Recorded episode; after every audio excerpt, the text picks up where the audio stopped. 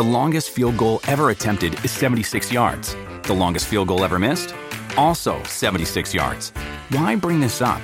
Because knowing your limits matters, both when you're kicking a field goal and when you gamble.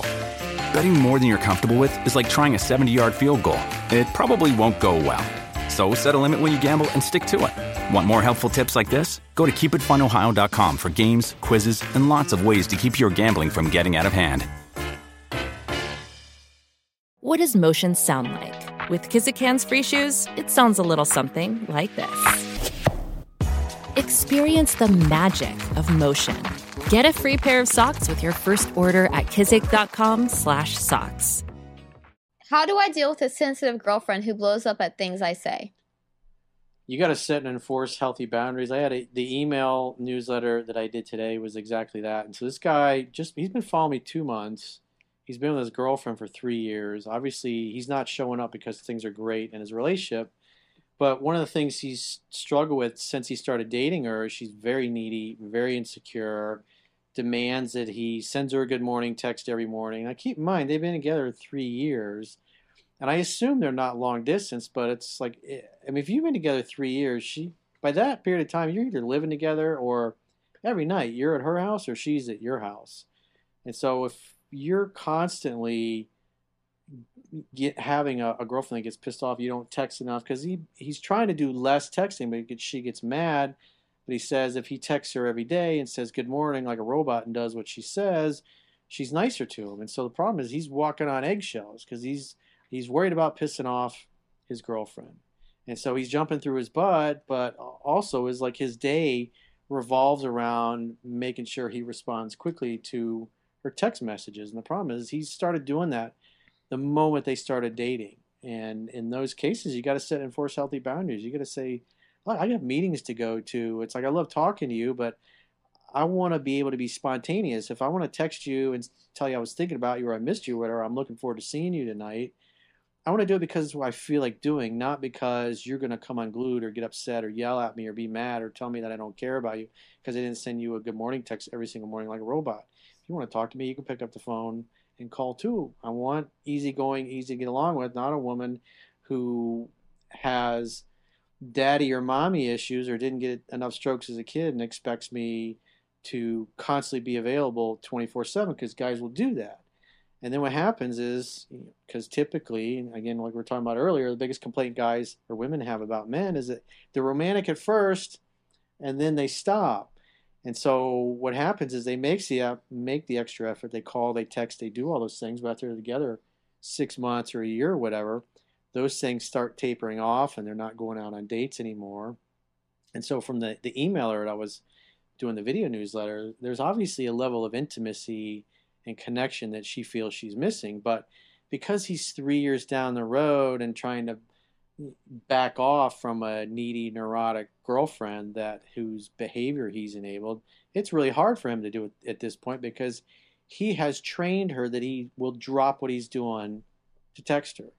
And I mean, you guys know I'm not much of a texter. It's like, you know, let's get to the point. I got tons of messages coming in on all platforms. I got family members sending me memes and videos, and it's like, I just don't have time to respond to all that crap, and I don't want to. I don't want to be on my phone texting all day long. I got, I got things to do, and I don't have time to babysit a girl that's insecure or gets big mad because I didn't text her back quickly enough. So when you're in that situation, a woman's giving you a hard time you got to have a heart to heart with her and say, it's like, I want to text you because I want to text you, not because I feel obligated. I don't want to feel like I have a routine that I have to do in order for you to feel good about yourself. If you don't hear from me for a few hours because I'm in meetings all day and you're going to come and glued and be pissed off at me when I come over to pick you up, it's like, well, after a while, I'm not going to want to come and pick you up because as us guys in relationships, we want to feel successful in making you happy.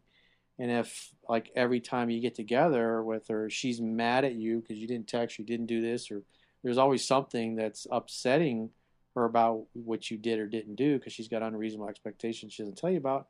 Eventually, the guy's like, no matter what I do, she's not happy. No matter what I do, she's mad and she's pissed off at me. And the guys, when that happens, they just get to a point they just start withdrawing. They don't even try at all. It's like, no matter what I do, she's gonna be pissed off. And then he just kind of drifts away. Then she complains more, and the more she complains, the more he drifts away because he doesn't feel successful.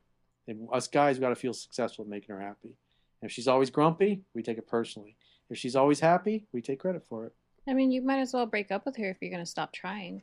If if you, if like it's becoming such a drag and you know yourself you're giving up on making her happy, you might as well end the relationship because the more you, the less you do, the more she's gonna be upset. So Mhm. you're expecting failure at the end of the day, and just end a relationship at that point. It sounds pretty dreadful, if you ask me, having to like, you know, Yeah. if it's too much, it's very dreadful. At that point, you're just not gonna want to like even talk to her at all. Yeah. It's or Well, anything. If you're well, not- he enabled it in the beginning. If it's already been yeah, three exactly. years, he Three enabled years, her he trained her to be that way. to be that way and to to rely on him and to rely on that comfort instead of comforting herself. Exactly. Yeah. She's not a happy, whole, complete person. Right. She feels validated if he acts like a robot and does what she says, but even then, she'd be happy She's- about that. But there'll be other things that she's pissed off about him, and she knows her requests are unreasonable. But because he keeps entertaining it, he's not standing up for himself. She knows her behavior and her demands are ridiculous, but he jumps through his butt, and she could tell he's not happy doing it, but he does it anyways. And then she gets mad at him and is condescending and bitchy because he should be standing up to her and putting her in place. Say, you're being unreasonable. I didn't text you within an hour. I was in a meeting. Hey, you should have. You should have at least responded and taken five minutes out of your meeting. It's like, if I'm in there trying to put a big deal together, I can't just stop and say, "Ooh, my my girlfriend texted me." I had a, um, and I was telling this story in the video that I did today. I had a guy that I was in business with for about a year, many years ago, and we're in this meeting, and there's like 20 people in the meeting, and he's running the meeting, and his now keep in mind this guy cheated on his wife multiple times. She wasn't very attractive, and we've got this office with just lots of beautiful young women in the office, and he had cheated on her with multiple younger attractive women. So naturally, she's going to be insecure about that and not trustworthy.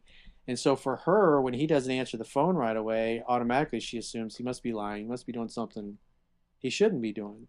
And so she was calling and he sent he just would press the button and send it to voicemail. She'd call right back, same thing. And after the third or fourth time, he's like, Are you okay? Is there is an emergency?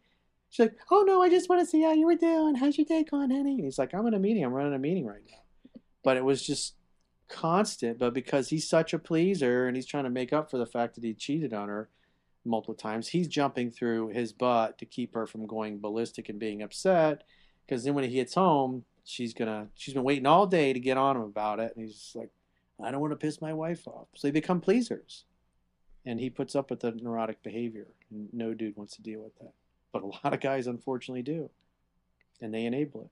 I think for the viewer, definitely there has to be communication. He should definitely set the boundaries, like you said. And I think, you know, definitely do that. And I would say be concerned if you've communicated that once and she keeps going, and then it gets to the point where you, you've had to communicate it a few times, and then she still is in the same place. I think that's more of a concern. Yeah, then you got to enforce the boundary, and you got to say, "Look, we talked about this multiple times, and you keep doing it. It's just Yeah. turning me off and driving me away, and I don't want to deal with it." Do this one more time, and I'm breaking up with you. There you go. She'll stop. Peace. Maybe. Oh, you're threatening me? Oh, you want to threaten me now? um,